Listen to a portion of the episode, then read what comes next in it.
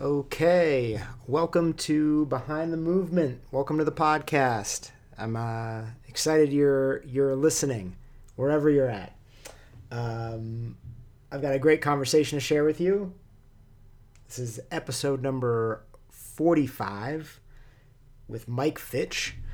Hard to believe that um, uh, I've done 45 of these at this point. Um, it started as just uh, looking to, to reach out and, and have some conversations and connect with people. It was, you know, at the beginning of the, the lockdown ish, and, you know, we wanted to, I don't know, find people to, to share some new ideas and, and hear their thoughts and approaches. And all of a sudden, fast forward, and we're now 45 episodes in, and there's a, I don't know, a rhythm and flow maybe to how the podcast goes. I don't know, but it's cool. I'm excited about it.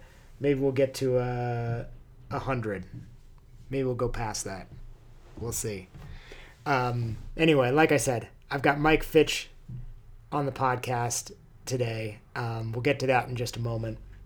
Um, first thing, if uh, if you're picking up what I'm putting down and you want a little bit more of it, you can join the Movement Brooklyn online community by going to movementbrooklyn.com or members.movementbrooklyn.com. I put up uh, tutorials on there. I teach a weekly class through uh, that platform. We're also welcoming drop ins for the class. So if you want to drop in for a class and not sign up as a member, you can shoot an email over to info at movementbrooklyn.com.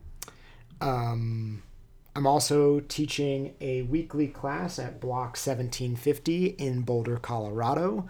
Um, so if you live in the area, stop on through. It's uh, every Thursday at 10:30 a.m.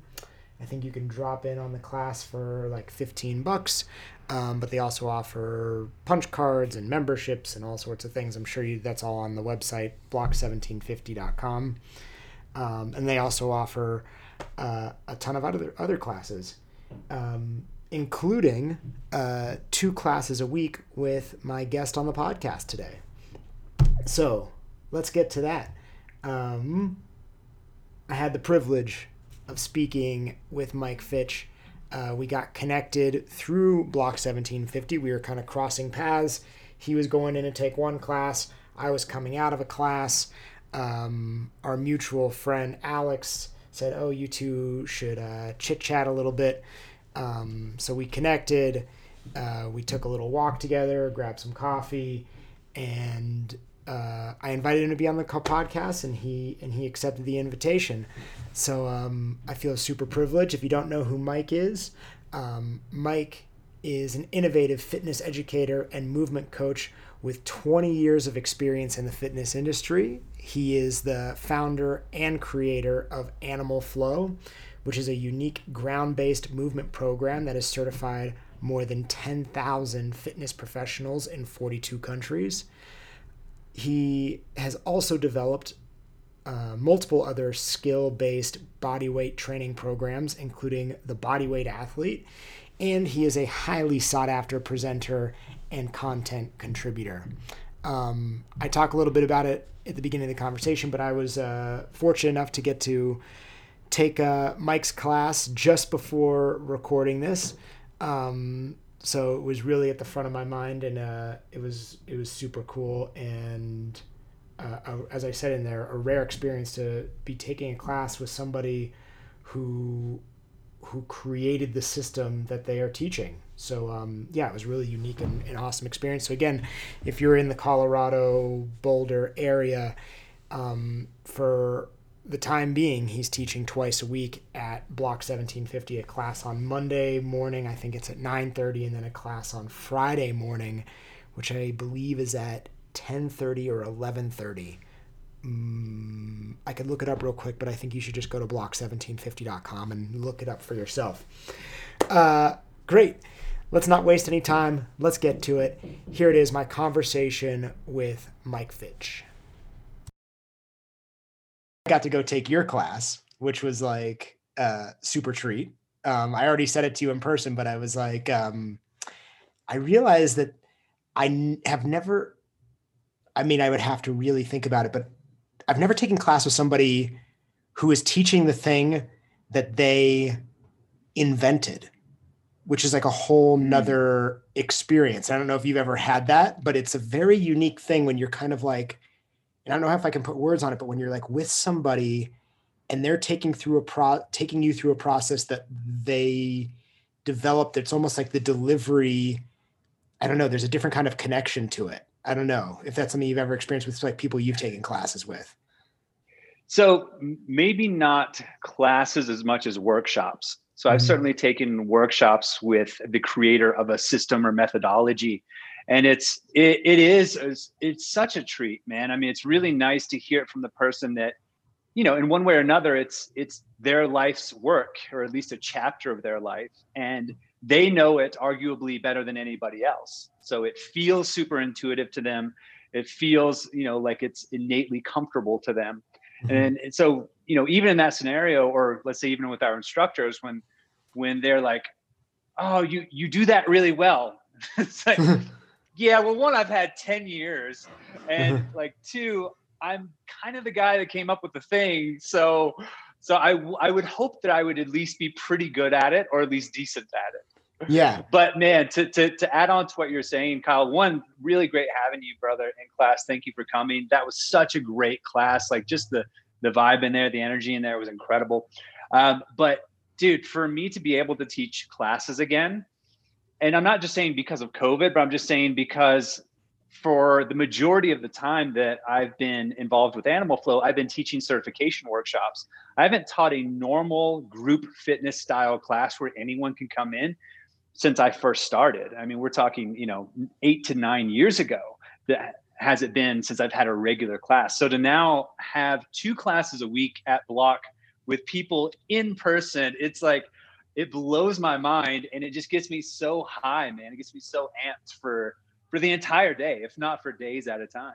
I mean, I could like feel that. Like I've felt like and maybe this is just how you are in general, but like when I when I walked in, I don't know, there was like almost like a giddiness to like how you were, you're like, oh man, like we're guys, we're gonna like do this together. It's awesome. Yeah. And like, you know, like the the passion transcends into other like fun things that like people don't even maybe realize that like make it special and you can tell that the person is psyched. Like there was a moment where you were demonstrating something and you were kind of like making some noises to like go with the movements. And I was like, to me that was like oh this is that excitement that's that like energy of being like i'm just so stoked to be like giving it like to be doing this with you right now yeah. Yeah and man it's you're you're so right. It's it's i had this thing i want to share with you and and it's you know it uh when i first started teaching the system was and first started teaching the certification workshops i would quite often have people that would that would say that afterwards. They were like you know it's it's almost intoxicating like the energy you know it's like it's like we're you, you, we feel like we're all part of this thing with you and you're just as excited as we are to be here and it's you know and it, it really does make it an experience of like wow we're we're, we're covering new ground or we're like you know finding something new within ourselves through each other and uh, i think over the years as you do as i became um, i guess i could say more polished at being a presenter I maybe didn't let as much of that show. So, you know, I would, I knew the curriculum that we were going through. I would need to make sure that I would do my best job at presenting and delivering the information. And maybe some of that passion gets muted slightly. So, to be in just this, we have one hour together. You have experience, you don't, you've never seen this before. You know something that's very similar. And we're just to all have this great time. And we're to pack it into one hour experience. Man, it's just, it's just a totally different thing.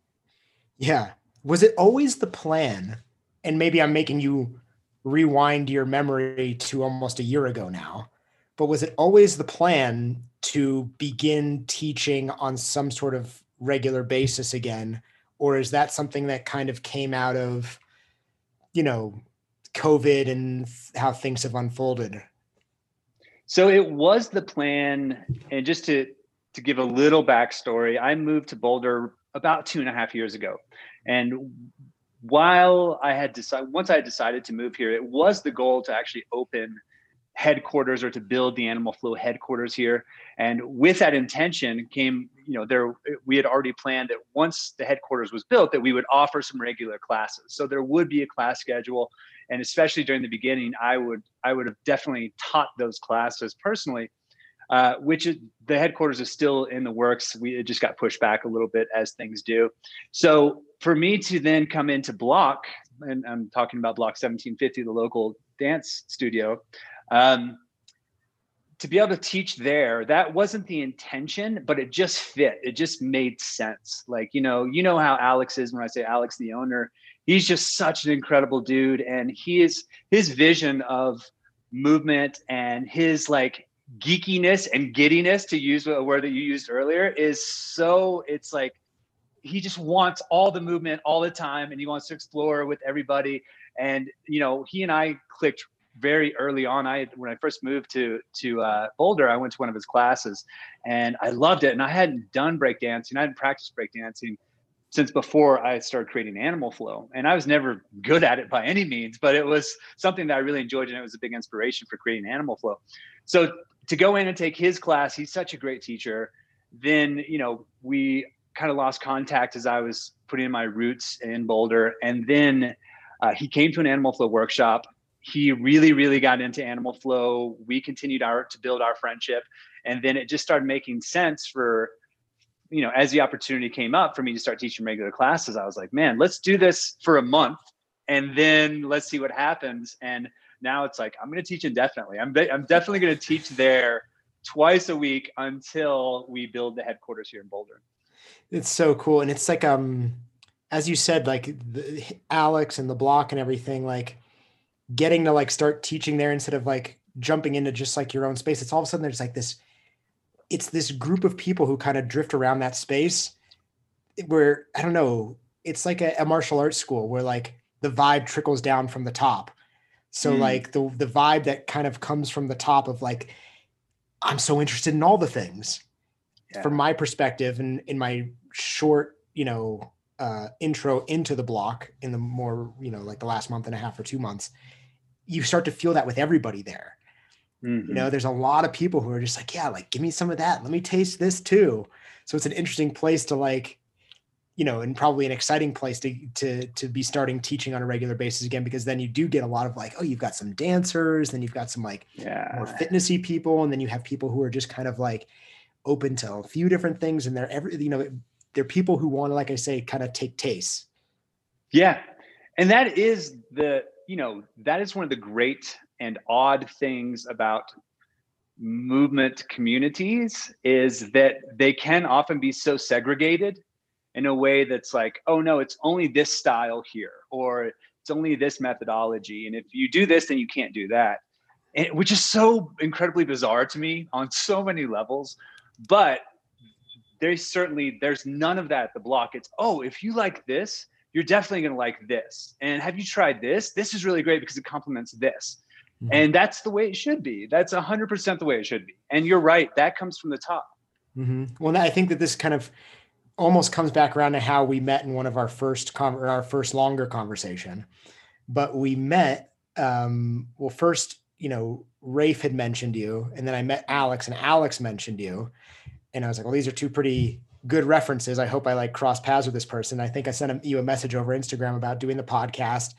And then it must have been like a day or two after I sent you the message. I was at the block to take a breakdancing class. My class was ending. You were about to walk in, and I'm going to blow up your spot. Um, and you, you and, and and you know show how how diverse your your practice is. You were on your way in, I think, to like a contemporary dance class. Um, and and Alex stopped both of us like, oh hey, like you guys you guys should meet. And it was just a quick little like, hello, how are you? And I left just thinking to myself like, man, this dude created a system and it's super successful and could just like kick back on that and ride that wave to you know the end and it would be amazing but is like oh you know what i i need to continue my like uh my research and my exploration so i guess i'm i'm saying it because i think it, it, it it's super interesting to me because it, it it shows that you kind of walk the walk in terms of what you mm. were just saying about like, hey, like every it, it, there's no one thing.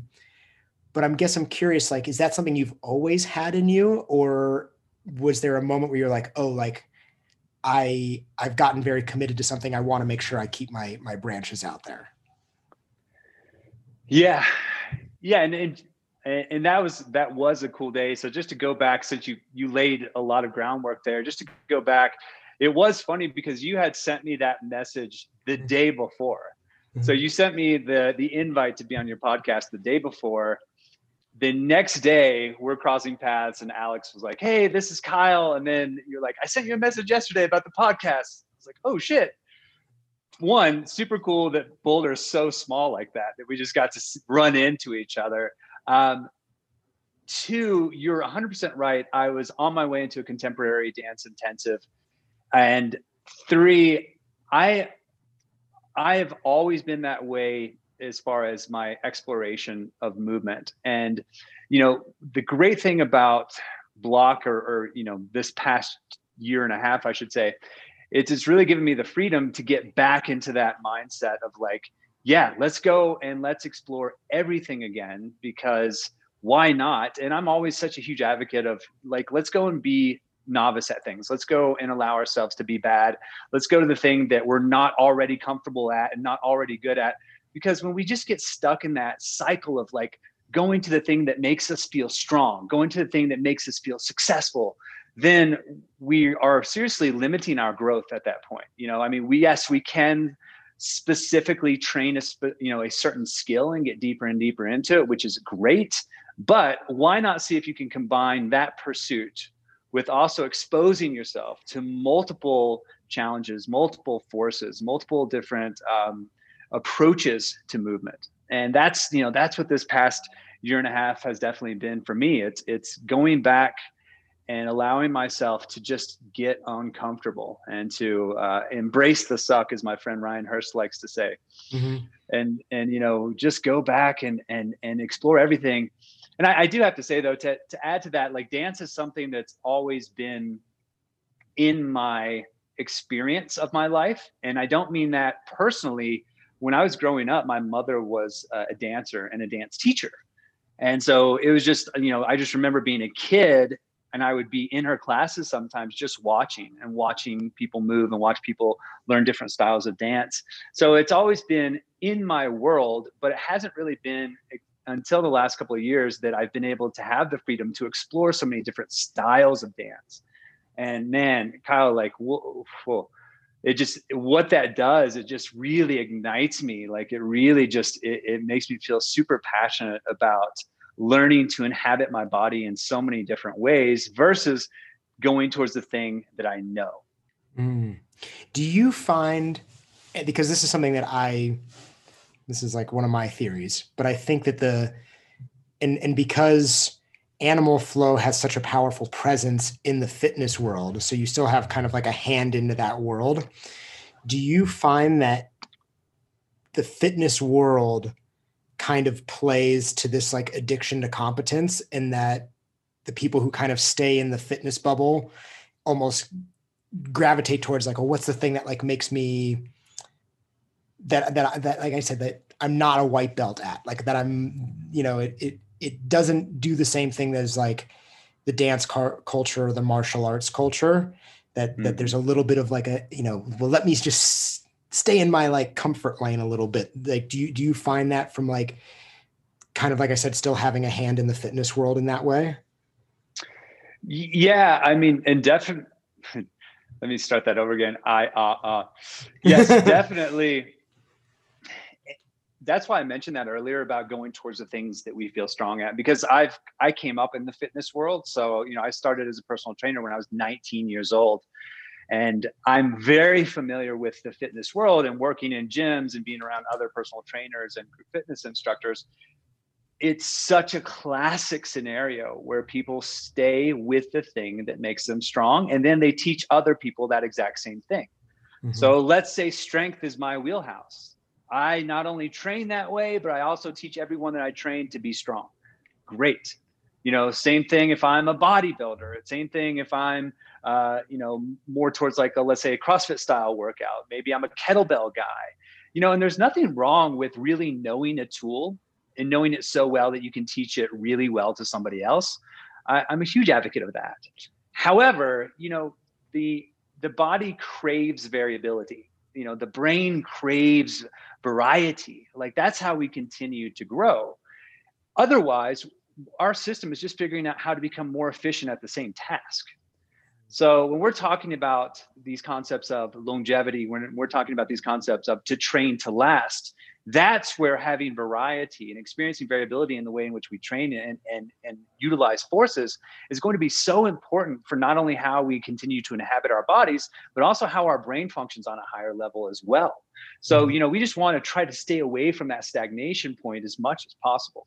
But to go back to your original point, it's interesting whenever i first started teaching the animal flow certifications i would teach them mostly to trainers. So i would teach them you know that was the goal in the beginning. That was kind of the the business plan is you know let's educate people who educate people versus just going straight to general population or fitness enthusiasts. Let's go to the people who really you know have an audience already so we would see right away that whenever and again this was 10 years you know let's say nine years ago when i first started teaching the certifications it was uh, just 10 years ago whenever i uh, from the creation of the program. But whenever i would start teaching the certifications you would have these you know guys and girls who were just used to very linear movements very you know gym movements. I push i pull i press i squat i dead and then sometimes I twist, and then you get them on the ground, and they're like, "What the hell is happening?" Mm-hmm. You know, they've never experienced the body that way before, and does it make them feel uncomfortable? Hell yeah, it does. It certainly does. But you can definitely tell the ones that go. It's almost immediate. You can like see this change in them, where they either go, "Man, I can't do this well. I can't do it as well as I can do everything else." So it's either now become intimidating to me and I want to walk away, or it's become a new challenge that I want to dive deeper into. Mm-hmm. And you can, you know, sometimes that changes, but initially you can kind of see where these these like self-defense mechanisms start to kick in and people sometimes get a little bit angry and a little bit annoyed and and they're just they're so outside of their comfort they just want to like crawl out of their skin and they're they're the they're so used to being the dominant person the strong person the person that's successful. And it's it's a it's a really special place to to um, watch someone go through that process and then see what they do with it as they come out on the other side. What i mean do you have any i don't know conversations or or or interactions that you can like reflect on from like people who are like kind of caught up in like you know the duality of like good and bad as opposed to being like hey like it's all what it is. There's no good and bad you know the people who are kind of like beating themselves up in that way. Yeah and you know i think i think our main goal when we're talking when we're kind of painting the picture of the experience is creating a safe place for people to to fail and it be okay but then also a way in which we're we want to create an environment where they can feel successful right away enough to where they go oh this is obtainable so it's not like i'm never going to get there. It's not like it's so far out of my my range or my reach that i'll never get there. So it really is in how you communicate it how you set the scene how you paint the scenario and then figure out you know what is it that is being the roadblock is presenting itself as the roadblock to that person? Is it physical? Is it mental? Is it a combination of the two? And quite often it is the combination combination of the two but then also once the ego starts to show itself then you know that's that's where it becomes very tough to now begin to navigate those challenges because the ego is going oh man your your your insecurities are showing. Your you know your weakness is showing you know we can't do that. We can't have that. We can't be weak in front of all these people. We can't not be good at something. But you know typically i i can't in those workshop scenarios have that one-on-one conversation. Again it, it is in the environment that i try to create to allow them to feel safe there to be able to fail. But what happens quite often is afterwards and especially someone after someone has spent some time practicing animal flow and maybe has gotten into lots of other different modalities or styles or disciplines they come back and they go, man, I'll never forget that moment when I realized I was really, really shit at something that I thought I was going to be really good at, and how much it changed the trajectory of their path. You know, and it gave them something, uh, a mission. It gave them a journey. It gave them this ability to see their body as a, a vessel that they could continue to work at and not just think about adding five pounds to their deadlift or to their bench press. Mm-hmm. And you know, once they have a whole new toolbox like that, a whole new vision of how they can inhabit their body, it's like, man, you've changed that person for life. Mm. Right. It, it also potentially like gives that feeling of like um not, not even a feeling, just maybe a more of a respect of like the complexity of of being human versus like just complicated answers to a this complex solution. Yeah, absolutely. And and I talk about quite often, you know, this spectrum of what would be considered biomotor motor abilities, or you can also just think of them as physical abilities. That's a much easier way to look at that. So if you're looking at this spectrum or this scale or this, you know, graph or whatever, and you have all of these abilities like strength, power, speed, endurance, coordination, mobility, flexibility, stability, most people will spend the majority of, of the time pursuing one or two of those attributes, right? So it's like if I have the tendency to be strong, I'm going to go more towards the strength thing, and everything else sucks because I'm not super good at it. You know, mm-hmm. so it's like ah, I don't need to be flexible. I don't need to have good coordination because I'm really strong. But like you said, the the complexity of the body is so great that we can actually challenge and train all of these attributes, all of these abilities, and our body will be better for it because it has the capacity to be so multidimensional. So the type of training that we need to do in order to honor that system has to be multidimensional in nature. So we have to try to elicit a strength response, a power response, a speed response, coordination, endurance, mobility, flexibility. Like we have to to integrate all of that into our training. Now, at some point, can we can we gear our training more towards one specific attribute because we're going towards maybe some sort of skill acquisition? So maybe we're trying to acquire a strength skill a mobility skill. Absolutely absolutely. But we still have to continue to look at the big picture. And so if we're spending too much time in any one of those pursuits we're forgetting to honor the system and its complexities. Mm. Right and and i think you kind of said it there and the idea that they all overlap as well. Because again, yeah. it's like it's it's you know again very Western linear thinking of being like, well, now I'm going to work on strength, and then I'm going to work on speed, and then I'm going to work on coordination. When it's like, well, no, no, no, like they all happen at the same time. Yeah, you know? and and and there's the the respect to that. Yeah, and and you know even when you're looking at anatomy you know the traditional style of teaching anatomy was the bicep flexes the elbow. It's or, or you know the origin is here the insertion is here. This is the action. This is the nerve that innervates. Um, and it, especially over the or in contrast to that over the past you know 10 years i would say it's become much more popular understanding that the body does not work in isolation. The body always works as an integrated global unit so we can isolate to a degree, but if we're looking at movement, there's no, you know, there's no isolation in movement. It's all of the muscles, the fascial tissue, the connective tissue, it's everything, the nervous system, it's all working in unison. So yeah, maybe the bicep does this in isolation on a corpse, but that's very different from what it does in a real body in real life with the forces that are being acted upon it, whether it be gravity or somebody else or an object, you know? So it's like, it, it, it's really cool now to see that just all the way across, and I, I can speak more so from the fitness industry because that's more of the, the, the world that I, that I'm kind of in. Um, but it's cool to see that, that, that isolation training is not such, it's not the go-to anymore. It's like, well, you can still have a, a muscle building response by doing movement training. You can still build symmetrical bodies. You can still change your body composition. You can still have all these great benefits that we were chasing after when we were doing these very linear training programs. You can still obtain very similar results uh, with movement training and with body weight training and with things that that used to be looked at as like, oh, well, that's that's not going to get my biceps swole or you know get my six pack abs. Right, right.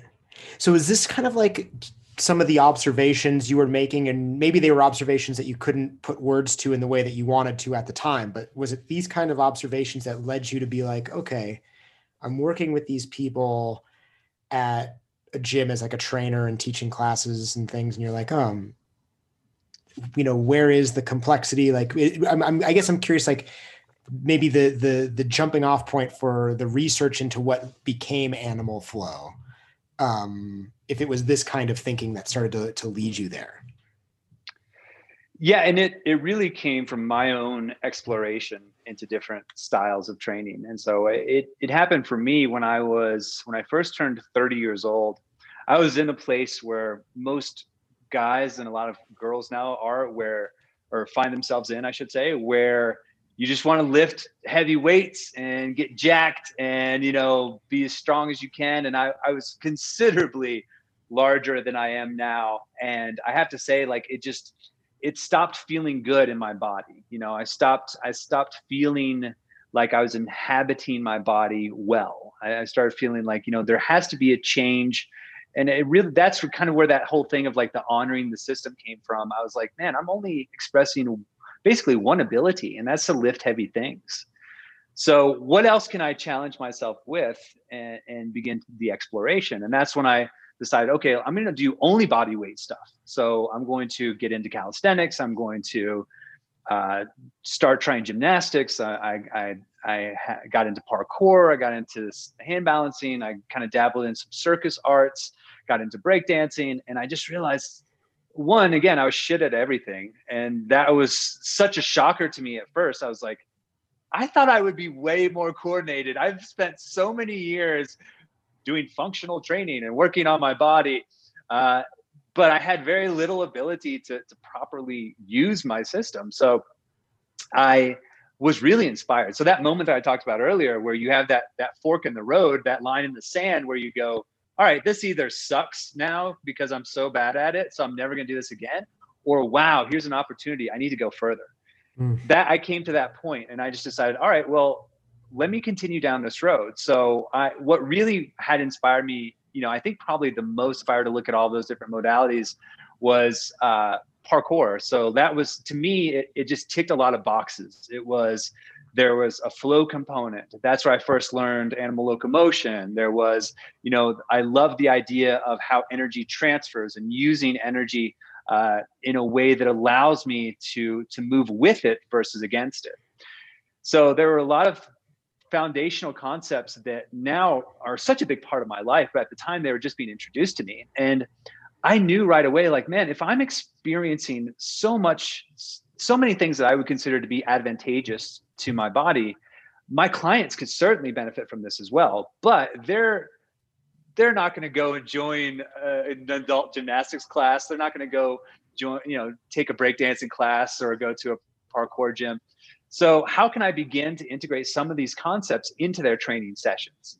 And it's you know so i would have someone you know gertrude on the ground doing like a six step in between some other exercise and it was cool because I was I was able to to to to allow them you know to guide them outside of the traditional stuff that we were doing and kind of helping them uh, experience their body in a different way through the stuff that I was exploring at the same time.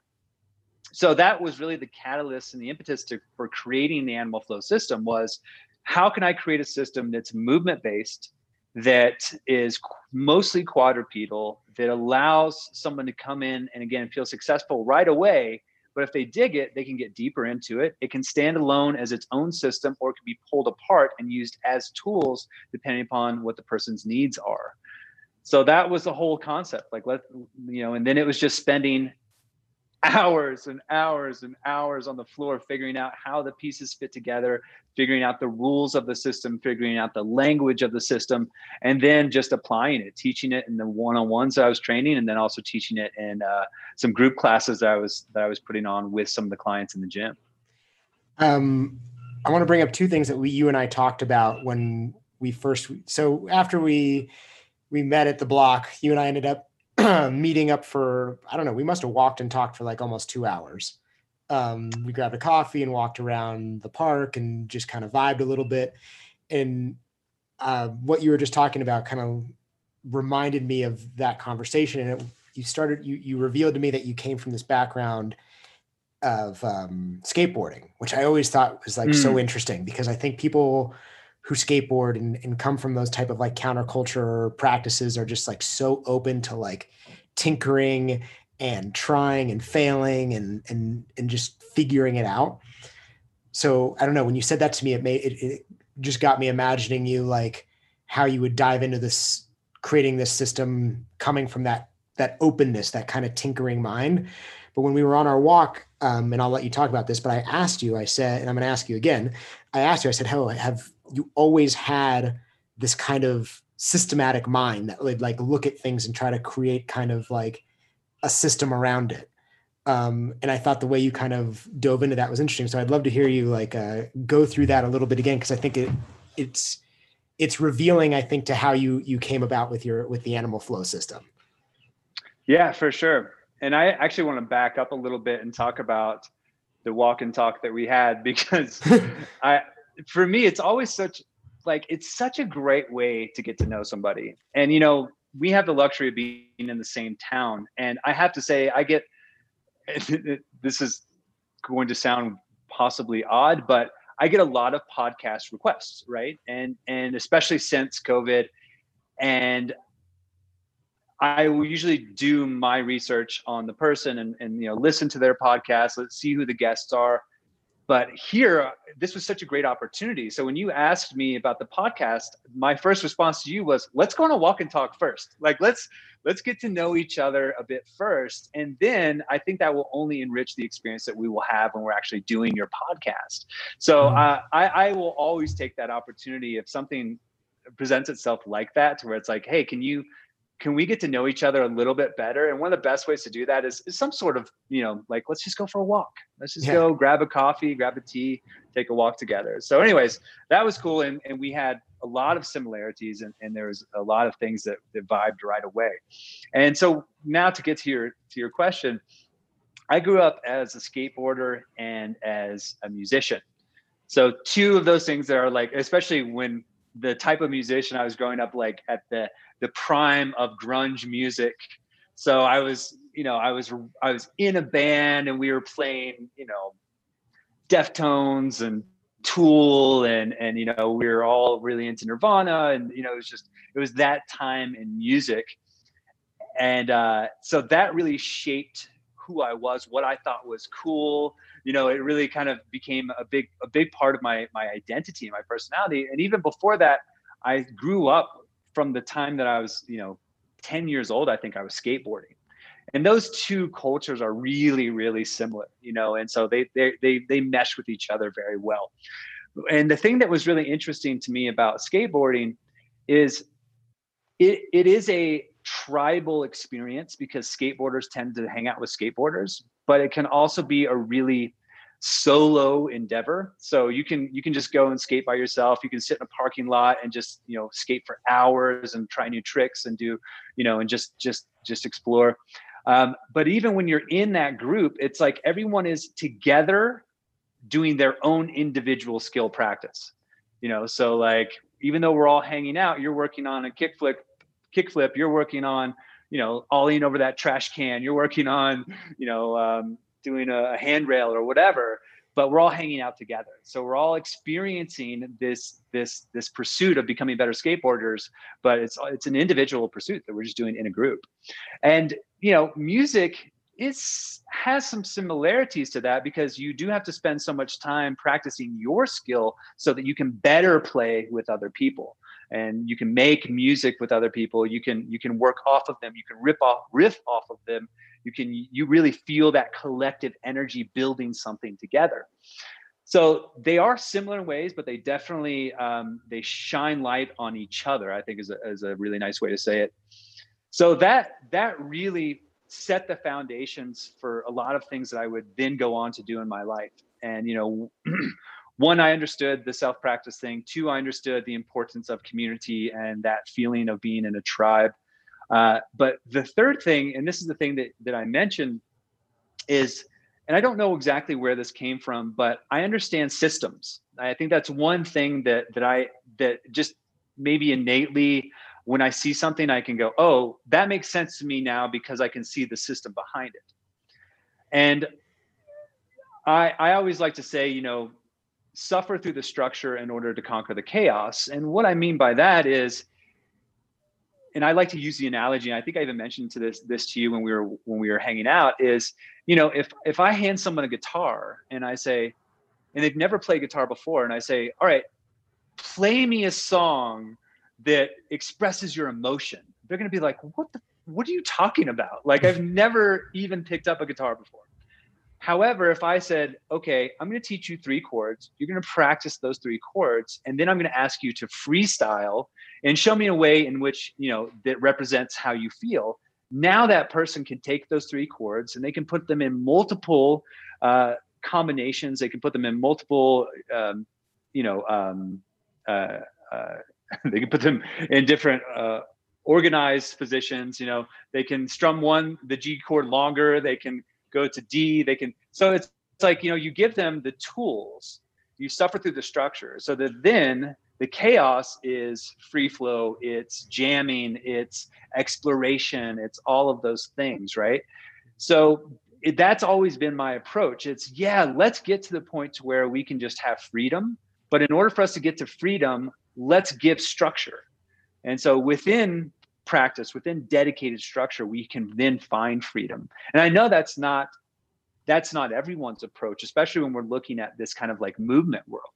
And you know, for example, today it was really nice in the class that I that I was able to um, to attend of yours.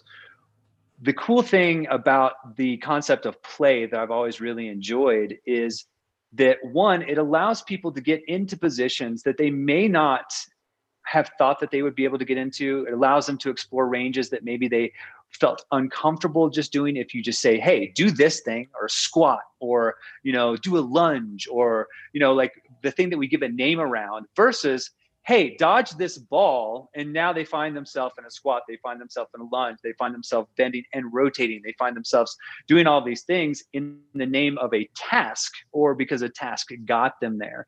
And they're laughing, they're having fun, they're breathing hard. So it's like they're it's so cool to see two very different approaches. And you know, that's again that that complexity of the body it shows itself right there like it can certainly benefit from the structure by going that way to find the chaos, which is what we are doing today, which is I see as the chaos, mm-hmm. or you just bring them in through the play into the chaos and you find that there there's certain structure there. So it's like it's really cool to have those different ways of approaching the same end goal. Mm-hmm. So when you with respect to like your because basically making music and um, skateboarding are are really playful things even at the most serious of times. It's like it's it comes from this like element of play. So then how did you kind of play with the ideas of like the animal flow ideas and systems as you're kind of like laying on the floor and crawling on the floor and being like okay like what starts to to fit into this universe that i'm putting together? Like what were almost like i don't know what were the planets and the orbits and the moon starting to look like as you were kind of laying there like playing with it the same way you thought like oh like oh here here are the four chords that are going to get me jamming mm-hmm. to start you know what what did that start to look like yeah so i from the time that i started as a personal trainer i i had already spent many years working out and it was funny because i would i would be like the the grungy musician kid, skateboarder kid that also would train really hard, which was really unusual. But then my friends started training too, and and you would have these like kind of jacked little skateboard thugs, which was just really odd and, and cool and funny. Uh, and and we would sometimes train with my dad. My dad was was really into lifting weights. He always had been my entire life. So whenever I started and actually, uh, I had hired a trainer when I was uh, I had left I grew up in Kentucky. I left Kentucky as soon as I graduated high school, and I was I moved to LA, and I hired a trainer there because I just wanted to learn more. And he was so inspiring. He he taught me so much about nutrition, taught me so much about the body. I was just like, man, I want to do what you do. You know, I I want to have that knowledge that you have. So that really amped me up. It really ignited me. I decided I wanted to become a personal trainer. And from day one, I was just like, I want all the information. Give me all the information. I want to, I want to know anatomy. I want to know how the system works. I want to just like geek out. So I had, you know, 11, 12 years of being a super, super nerd when it came to the body.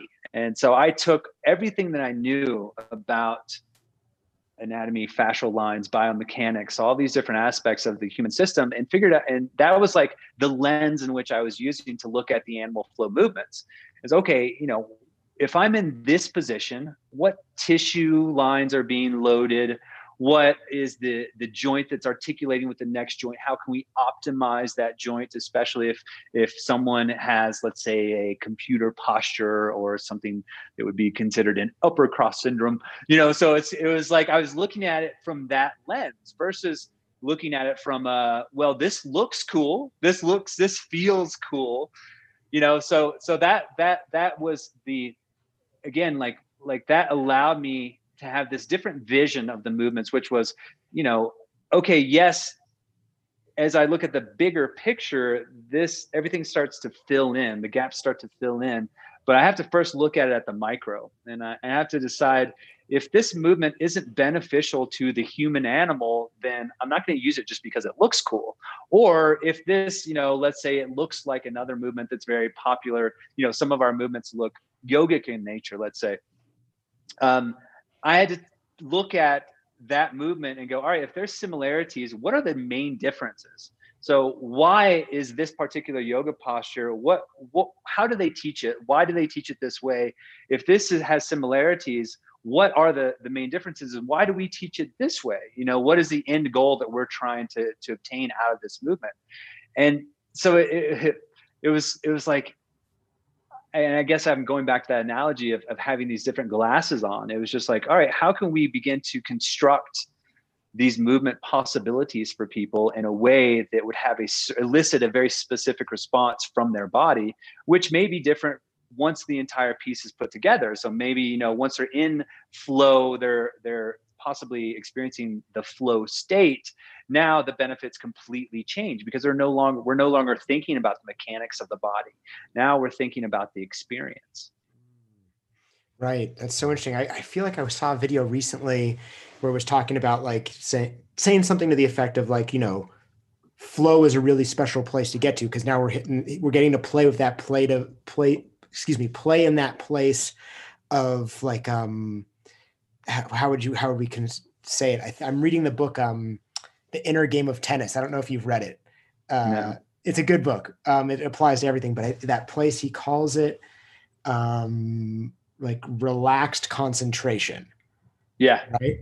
Um, and I saw another video recently where it was like, hey, that place of relaxed concentration is really an interesting place to be and and we want to go there and, and play with that because it's an important here and now thing but don't confuse that necessarily with like it being the place of where learning is happening because they're mm, they're kind mm-hmm. of two different places and we want to play with both of them but like the the the place where like the gears are really turning and where we're really thinking and kind of being in that kind of structure before the chaos kind of maybe yeah um yeah. is it, it, they're they're kind of two different places and and one kind of feeds into the next and then maybe it re- returns us back to the other one absolutely so the way in which i see that that process in animal flow it's you know when when you have someone who's first learning and it's technique driven and it's you know they're trying to acquire this skill and they're thinking what's my left hand? What's my right hand? Because you know we use this language right leg under switch left leg side kick through whatever.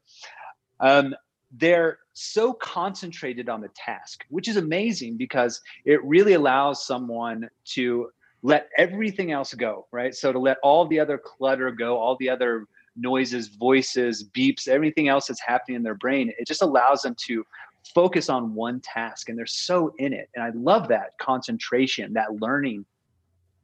But eventually it's our goal to get them to the point to where they can free flow they can turn off they can allow their body to almost be on autopilot but like you said have a heightened sense of what's happening but there's no there's there's only a certain amount or the i should say the struggle is minimized. It's it's diminished because they're so into what they're doing. And i've been experiencing that a lot recently. I uh, just to to kind of have a segue I've been snowboarding a lot in the trees, which when you're when you're snowboarding like in trees, you have to have that super heightened awareness, but you also have to be so relaxed at the same time, right? So there's nothing else that can enter your mind other than, oh shit, I hope I don't hit that tree that's right in front of me. What do I need to do? How do I need to react? And you have this sensation of of really being connected to nature and playing with it versus working against it hopefully mm-hmm. uh, if you make it through um, without actually hitting a tree but it, it is very much that sense of like i'm i'm in it i have to be 100% present there's nothing else that can be in my mind but if i'm too rigid i can't make it through these obstacles Mm-hmm. So you have to have this pliability, this malleability, this this sense of relaxation, but still be ultra ultra uh, in tune with what's happening. And so, like you said, it doesn't. It's not like it's black and white. You know, uh, you could say, okay, I'm learning slash conditioning here. Here I'm practicing. Here I'm uh, free form flowing. Like, yeah, you can you can break it down into smaller compartments, but the truth is, like you said at the very beginning of this conversation, are it's always all things. Sometimes it's just different percentages of them, you know? Mm, mm-hmm. Mm-hmm. Yeah. It's a, it's an interesting thing. It's like, um, you know, people, I, I feel like the flow thing is such a, uh, it's very in fashion. And I think sometimes, you know, it gets, I, I don't know, the lines get blurry, you know what I mean? And I think it's a really powerful place because it's like, um, it's a meditative place, you know, it's a real, like, you're not thinking about how you're doing it you're just doing it and mm-hmm. there are only i don't know i feel like it becomes less and less frequent depending on how you exist where that happens where maybe it's just walking or brushing your teeth but getting to that place with some of these other things like music like skateboarding like animal mm-hmm. flow is a really um yeah it it it, it it and maybe it's a transferable skill once you get to play with it in those places as well yeah, and you know, I think another good example of this is, you know, you and I both have taken Alex's Top Rock uh, classes. You know, so where it's like, all right, so let's say if you learn three movements, and, and when I say Top Rock, for anyone who doesn't know, it's just, uh, you know, it's kind of like the top, the standing dance portion of breakdancing. So it's before you go down to the floor.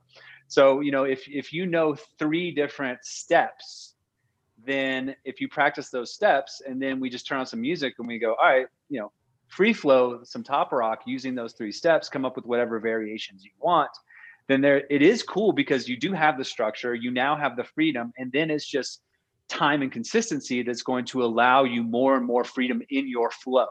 Mm-hmm. Right. So then it's just going, all right, well, cool. The more I do this, the more I'll be able to smooth out those edges and the more intuition, the more intuitive everything will feel and it will become automatic. I can no, no longer have to think about it. I can actually go with the beat. I can go with the flow of the music. Um, which means that there is some preliminary work that goes into that, right? So there's some preliminary work, and there has to be the extension of that work into specific practice that allows us the freedom over time, which I think could be comparable, but also an opposing approach to like what we were talking about of the play we were doing in the park today, which is, you know, here's the task. You don't have to know anything else other than try not to allow the ball to hit you. right? You don't have to know anything else. And yes, is there going to be a learning curve? 100%. Are you going to get better at it with time? 100%. But there's no like preliminary stuff. We don't have to teach you anything. It's just, hey, here's the task. Let's play. Mm-hmm. So it, it is a really cool, again, I'm going back to, I'm repeating myself, but it is a really cool thing to look at these different approaches to inhabiting our bodies, skill acquisition, movement, and just realizing that there's a place for everything. Yeah.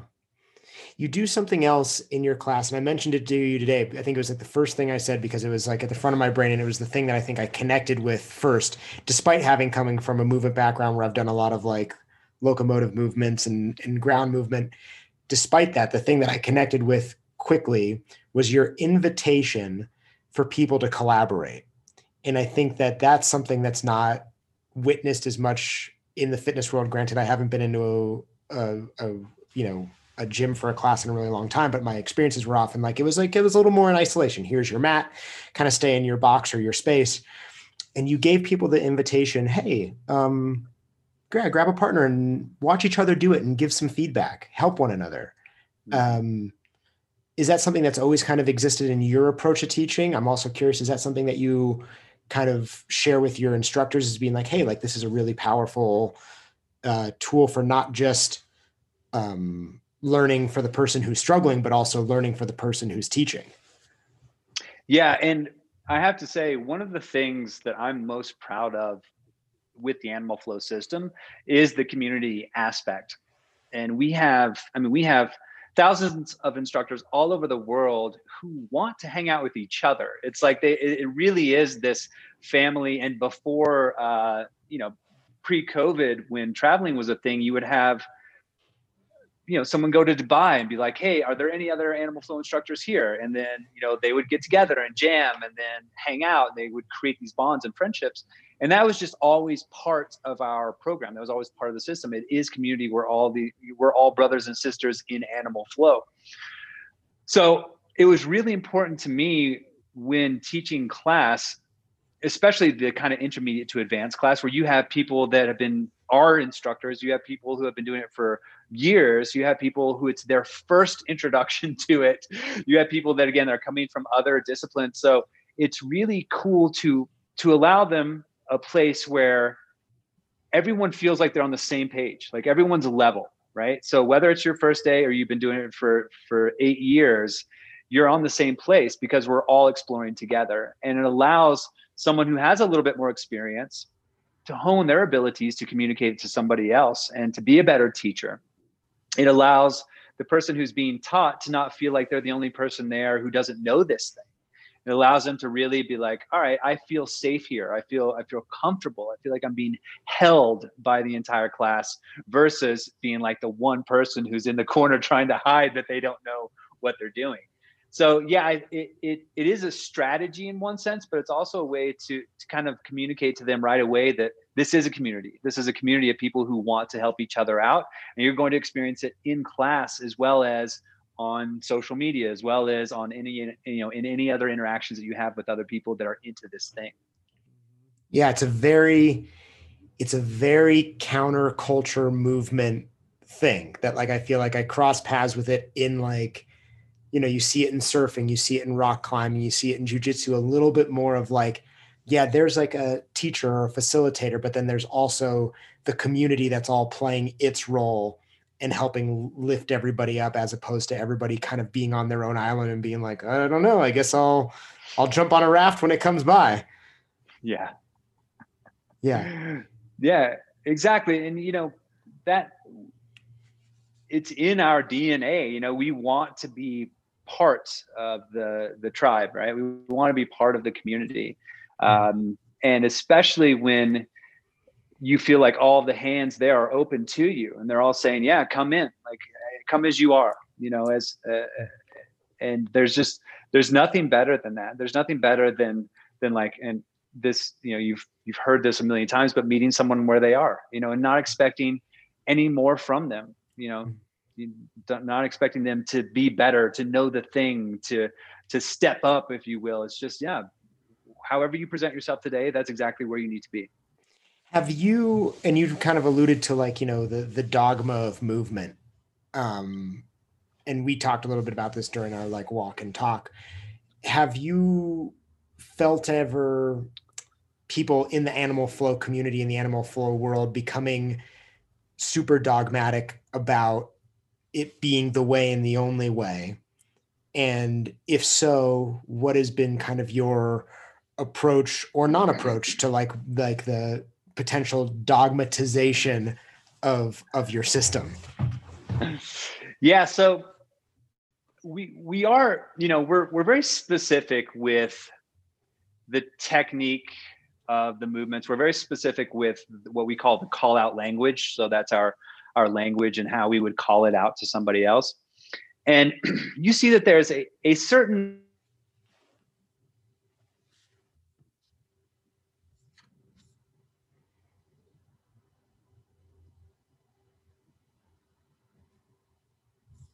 wrong or that's not how you say that. It's always, oh, I believe that we can help you by getting, you know, maybe try this instead.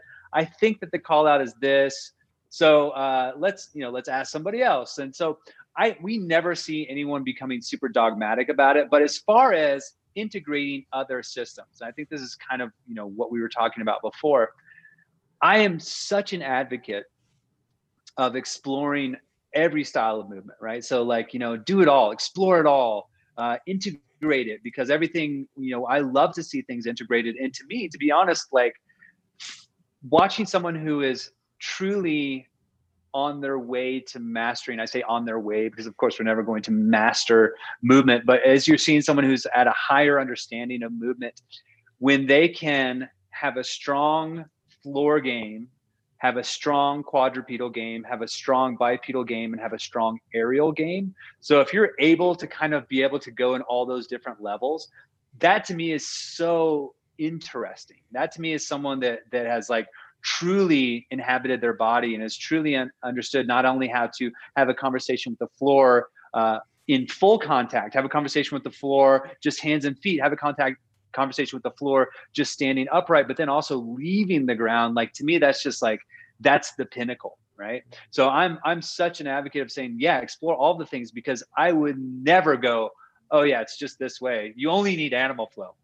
That's all you're going to need the rest of your life because that's just simply not true yeah it's a it's a great system i think it's great i'm a fan of it i think it's cool but it's not the only thing and it's certainly not going to tick every single box that we need as these very complex human beings.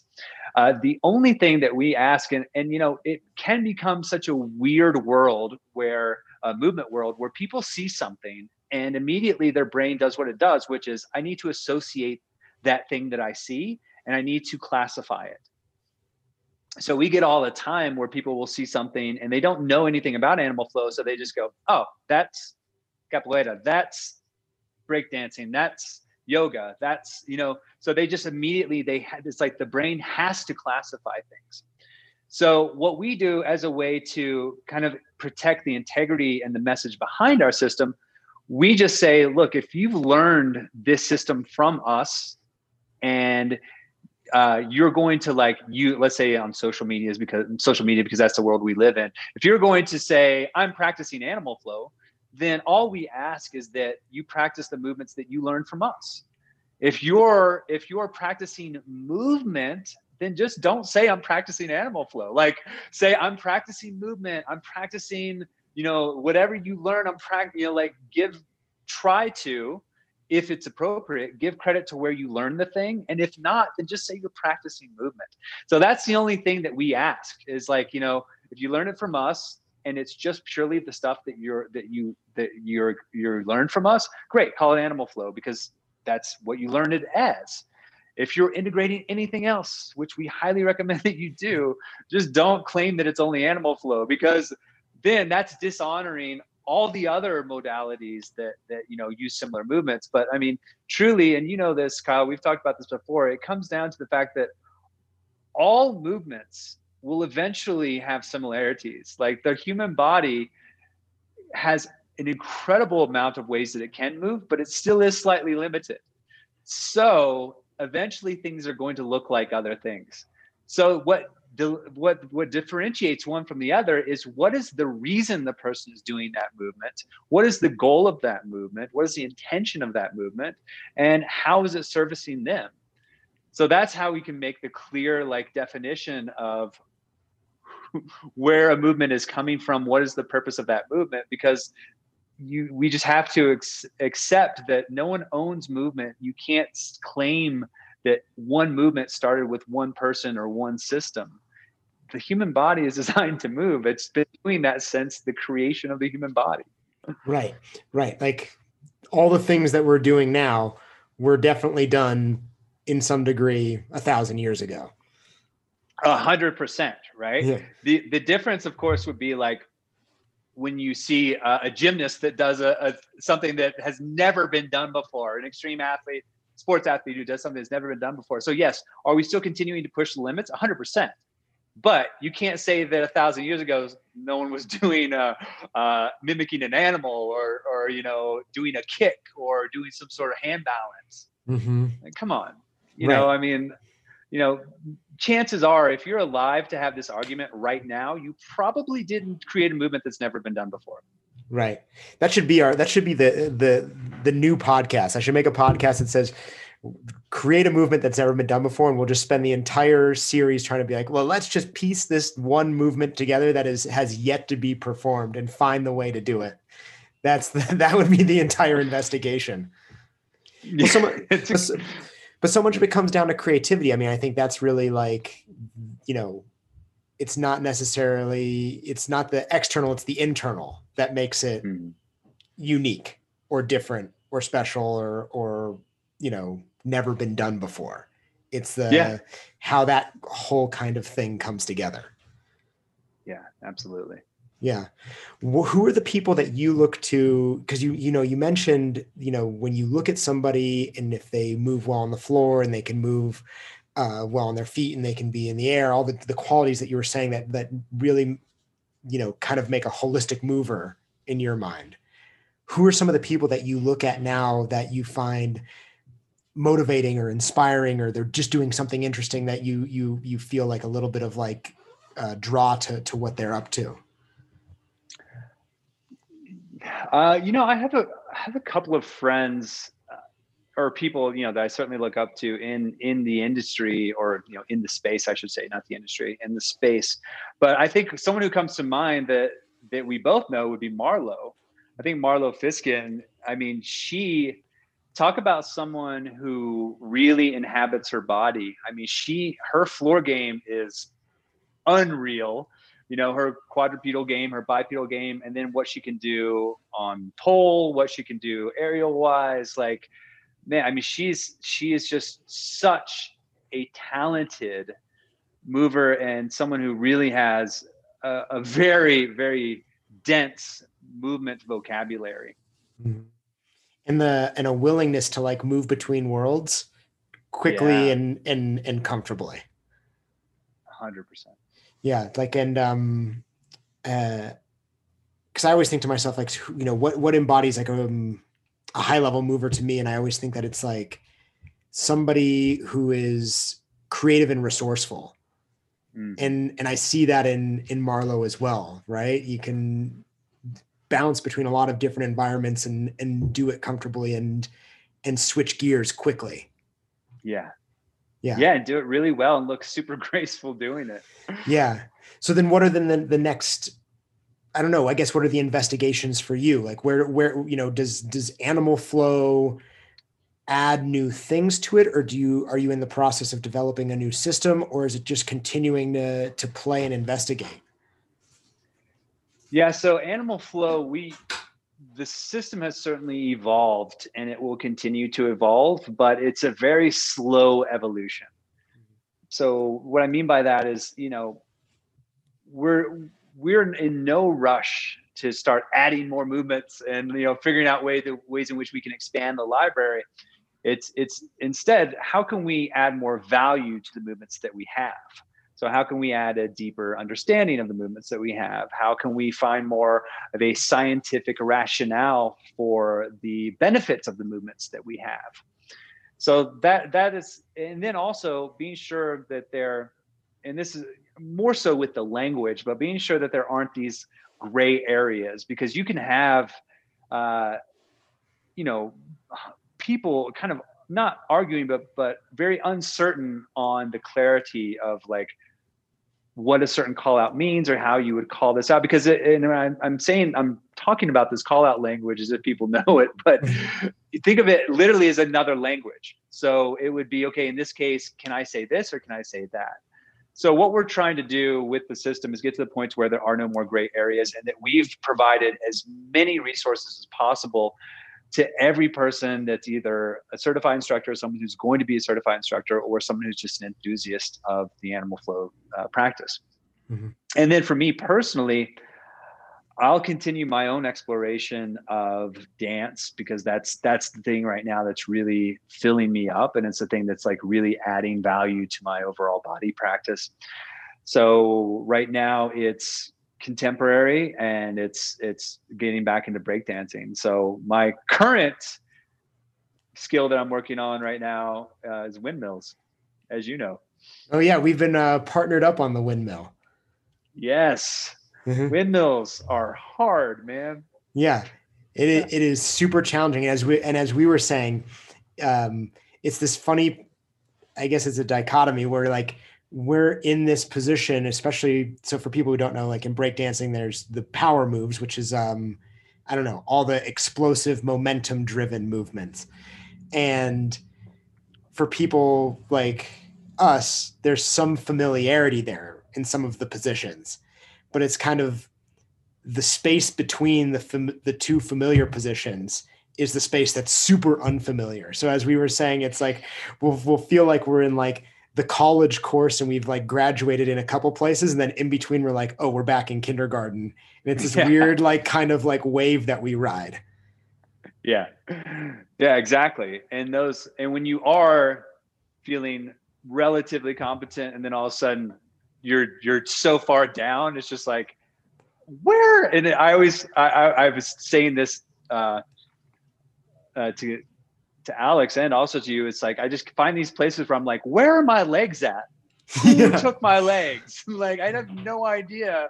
I go to do this this movement, and all of a sudden I've lost complete control with the lower half of my body, and, and it's just it's funny because the specificity there is so I mean it's so apparent right? I mean, we may have all of this awareness when we're trying these different movements or doing movements that we're very familiar with, but in something that's so dynamic that happens so fast, it's really easy, especially in the beginning, to lose that awareness, to have no idea. Mm-hmm. And be okay with it. Yeah, exactly. um, one more thing i know you're like you're super busy and it only came to mind because you were just you were talking about music and I don't know, like you're talking about like all my old like my like favorite music, and you mentioned Tool, and I don't know. I assume you must have been as excited as I was when Tool finally made it on the like Spotify and all the things because like you oh could like couldn't listen to Tool anymore. I, I listened to Tool for like two months straight as soon as I found out that they were on Spotify. Yeah, and I couldn't believe that they they actually like finally transitioned onto Spotify, and uh, yeah, I'm a huge Tool fan. And it was funny. I saw the other day that you had posted something in the park, and I think you said in the post that you were listening to Tool. And I was like, yeah, Kyle. Dude, I mean, it's just I don't know. It's a funny thing because I want to get to my main point, but I was like, I was thinking about how I hadn't listened to them since because I didn't have any of their CDs or anything. I just listened to them on the radio and like however I I don't know, however I listened to them. And then like digital age came in and then i realized i was like oh maybe i've listened to like a song here and there over the last 20 years and then when i got to listen to it all again i was like oh man like like i don't know i felt like um some like it was almost like finding a treasure that i had buried and i forgot where i buried it and then stumbling mm-hmm. upon it and being like look at all this gold you know that's such a great analogy it's so true it's so mm. true i mean especially yeah, as you dive into like all of their albums. It's it, eh, you. There's just such there's such great music there. I said someone was trying to get me to describe Tool to them, and like without having ever seen Phish play, but just knowing about Phish and how people follow Phish, I was like, I would almost describe Tool as like the metal version of Phish. Like they have that kind of following in that way. Yeah. So like if you're into them, you're really into them. Right. And if people aren't into them, they're really not into them. Yes, exactly. But I bring it up because I was like, you know, um, now that I could listen to them, and because like you, I've started really exploring dance and things like that, and I and I don't know, I've been fascinated with like mental states mm-hmm. and different ways of like kind of like being affected by external sources that affect whatever I'm doing in the practice right?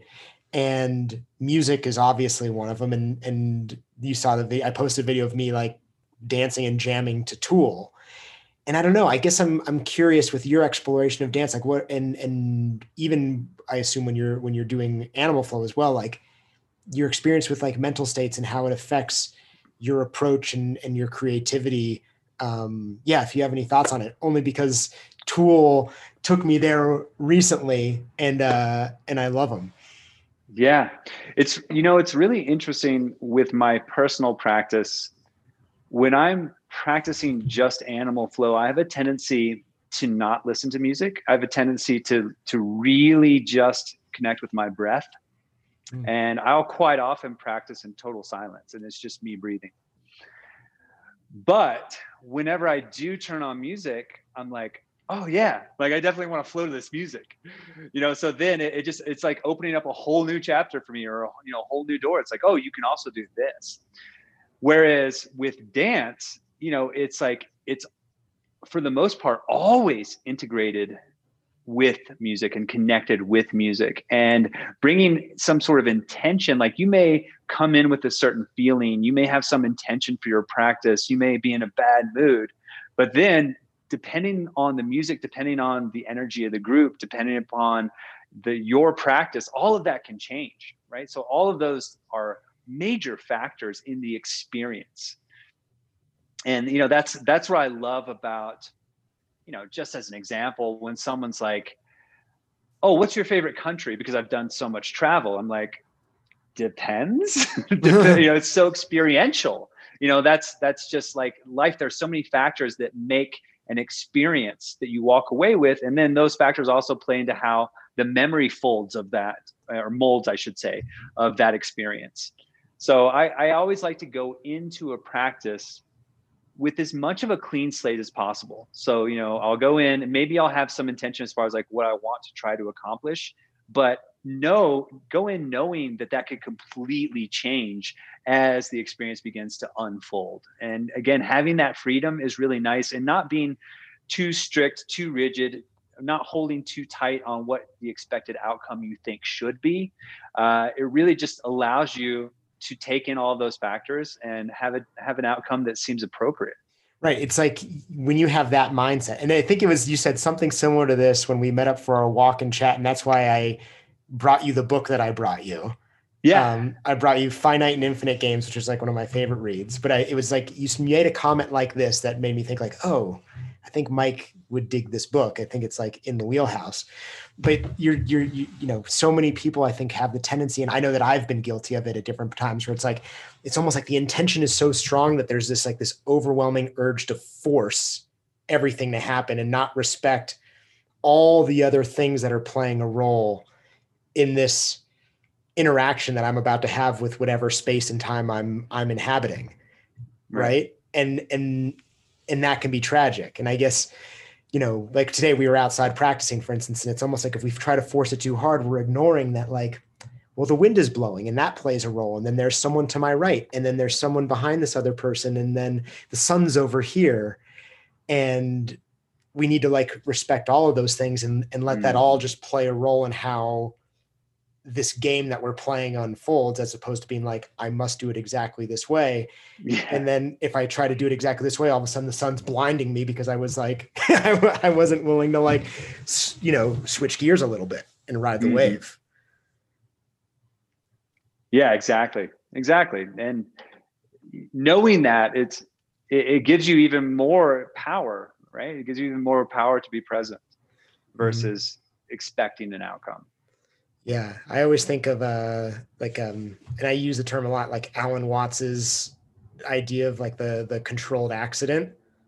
Mm-hmm. Which is, I think, uh, the other day when in, in, Alex's class, he was like, "Oh, you know, do you want to describe?" Because I'm going to be teaching a class at the block starting this week, and he was like, "Oh, do you want to like quickly describe it to everybody?" And I was like, "Uh, it's a 75 minute controlled accident, but it's like the idea of like welcoming surprise, um, yeah.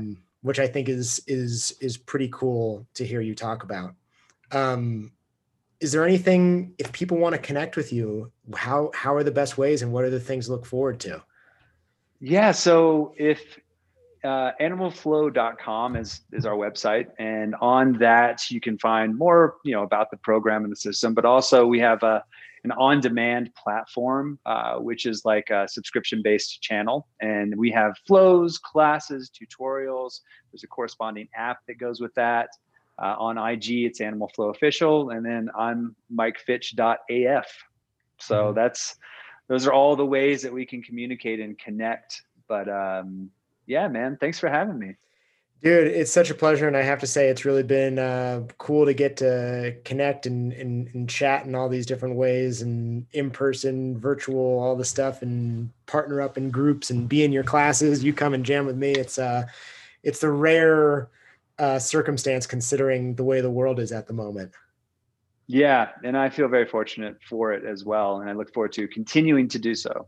Killer, man have a great day. I think I will be seeing you on Friday for your class. Excellent, buddy. I'll see you there. Later. Later, Con.